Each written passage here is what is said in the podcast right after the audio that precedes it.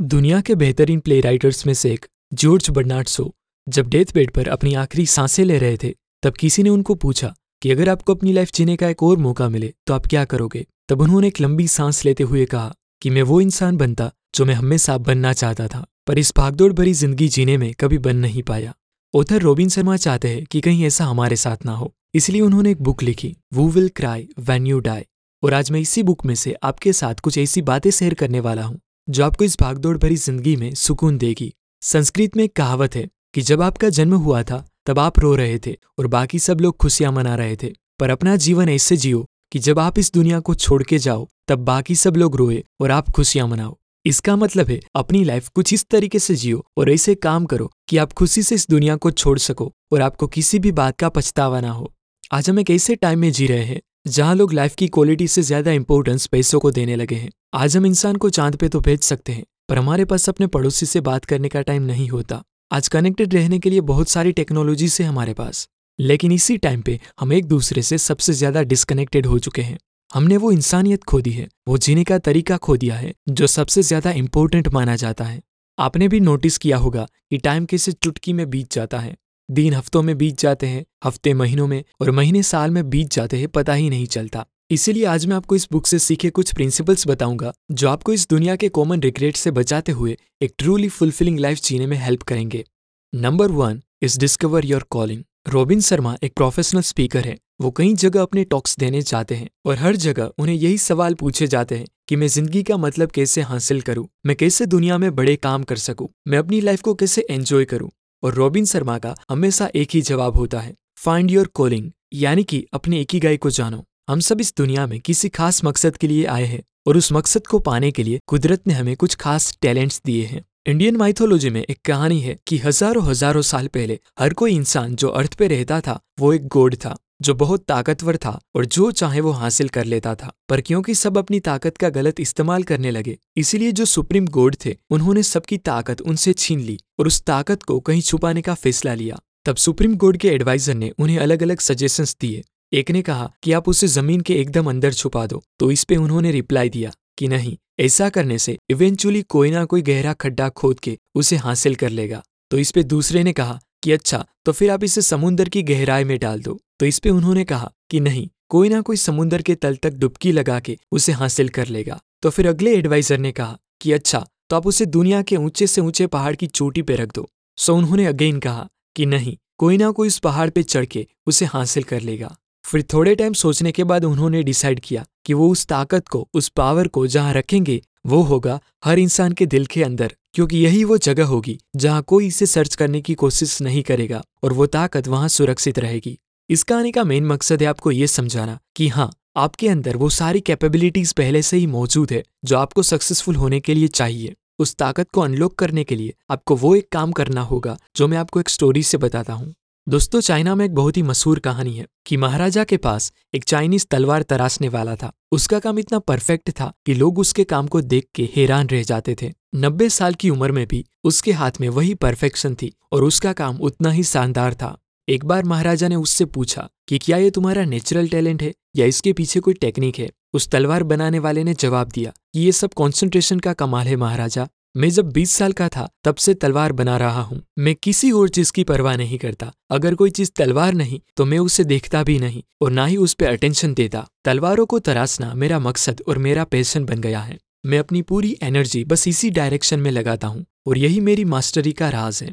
दोस्तों, इसी तरह दुनिया के सारे कामयाब लोग भी अपने काम की चीज़ पे कॉन्सेंट्रेट करते हैं। वो अपने काम में डूब जाते हैं। इसी तरह उनका ध्यान दूसरी चीज़ों पे नहीं जाता। जब हमारी लाइफ का मकसद क्लियर नहीं होता और हमारी प्रायोरिटी सेट नहीं होती तो हमारा ध्यान भी इधर उधर भटकने लगता है। हम अपने काम की चीज़ पे फोकस करना छोड़ के उल्टा दूसरों के काम में अपना टाइम जाया करने लगते हैं। फोकस करने के लिए सबसे ज़रूरी है कि हम अपनी लाइफ के ऑब्जेक्टिव्स क्लियर रखें और कोई भी काम करने से पहले खुद से ये सवाल पूछे कि क्या इस काम में टाइम लगाना आपको उन ऑब्जेक्टिव्स को पूरा करने में हेल्प करेगा या नहीं। आप अपना टाइम और अटेंशन उसी चीज़ को दीजिए जो आपकी ज़िंदगी बना सकता है। अगर आप अपने काम में प्रायोरिटी सेट नहीं करते तो क्या होता है? वो मैं आपको एक और कहानी सुना के बताता हूँ। स्टोरी कुछ ऐसी है कि एक बूढ़ा आदमी था, जो एक लाइट हाउस को चलाता था। ये लाइट हाउस काफ़ी पुराना था, लेकिन फिर भी इस लाइट हाउस की वजह से काफ़ी सारे सिप्स बिना पत्थरों से टकराए अपना रास्ता पूरा कर पाते थे। अब ये जो बूढ़ा इंसान था, उसके पास बहुत ही लिमिटेड अमाउंट ऑफ़ ऑयल था, जिससे लाइट हाउस की लाइट जलती थी। इसीलिए वो उसे बड़े से संभाल के यूज़ करता था। एक दिन क्या हुआ कि एक पड़ोसी आदमी उसके पास आया और बोला कि मुझे ऑयल की ज़रूरत है अपने घर में उजाला करने के लिए। तो क्या आप मुझे थोड़ा ऑयल दे सकते हो? अब क्योंकि उस बूढ़े इंसान को ना बोलना अच्छा नहीं लगता था, इसलिए उसने वो आदमी को ऑयल दे दिया। अब एक रात अगेन क्या हुआ कि एक मुसाफिर उसके पास आया और उसने भी उससे ऑयल मांगा रात में सफ़र करने के लिए। तब उस बूढ़े इंसान ने उससे भी ऑयल दे दिया। ना अगली रात एक माँ उसके पास आई, जिसने बोला कि मुझे मेरे घर वालों को खाना खिलाना है उजाले में। तो क्या आप मुझे थोड़ा ऑयल दे सकते हो? इस पे अगेन उसने ऑयल दे दिया।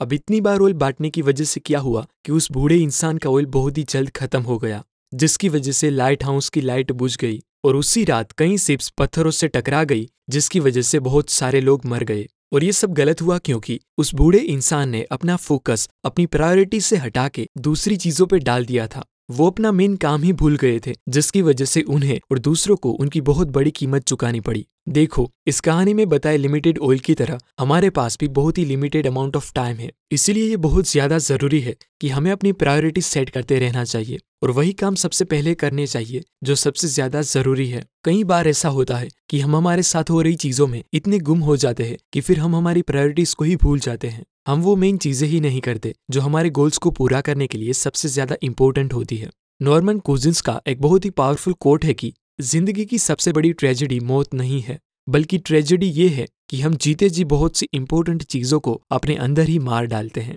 सिमिलरली एसली मोन्टाक भी बोलती है कि एक इंसान की सबसे बड़ी हार तब होती है जब वो इस बात को भी नहीं समझ पाता कि अगर वो चाहे तो क्या क्या बन सकता है और अभी वो क्या बन के रुक गया है। ऑथर कहते हैं कि हर इंसान के अंदर कुछ स्ट्रॉन्ग पॉइंट होते हैं और कुछ वीक पॉइंट होते हैं।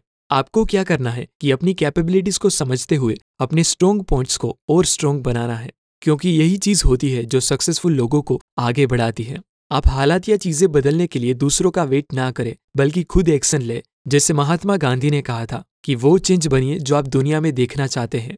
Number two every day be kind to a strangers American writer and philosopher Aldous Huxley ने उनके जीवन के आखिरी टाइम पर अपनी पूरी ज़िंदगी को सात वर्ड्स में कन्वर्ट करते हुए कहा कि let us be kinder to one another यानी कि एक दूसरे के प्रति हमेशा दयालुता का भाव रखिए। बहुत से लोगों को लगता है कि लाइफ में सक्सेसफुल होने के लिए उन्हें कोई बड़ा काम करना पड़ेगा या कोई बड़ी जंग जीतनी पड़ेगी जिससे उनका चेहरा न्यूज़पेपर, टीवी या मैगजीन पे आए। जबकि सच्चाई कोई नहीं बताता कि ज़िंदगी का असली सार छुपा होता है हमारे रोज के उन छोटे छोटे कामों में जो हमने काइंडनेस के साथ किए होते हैं जो धीरे धीरे एड होकर हमारी ज़िंदगी को महान बनाते हैं। जो कोई भी आपके जीवन में आता है वो सभी आपको मौका देते हैं आपको अपनी इंसानियत दिखाने का। सोचिए दुनिया कितनी अच्छी दिखती, अगर सब लोग एक दूसरे के साथ काइंड होते।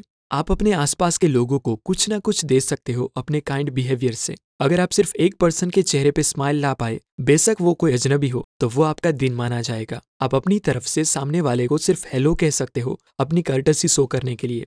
थोड़ा सा और क्रिएटिव तरीका देखो किसी भी स्ट्रेंजर को अपना कंपेशन दिखाने का। जैसे पब्लिक ट्रांसपोर्ट यूज़ करते टाइम किसी भी जरूरतमंद को आप अपनी सीट ऑफ़र कर सकते हो। एक ट्रूली फुलफिलिंग लाइफ जीने के लिए जो चीज़ सबसे ज़्यादा ज़रूरी है, वो है हमारा हमेशा एक दूसरों के साथ काइंड रहते हुए जीना।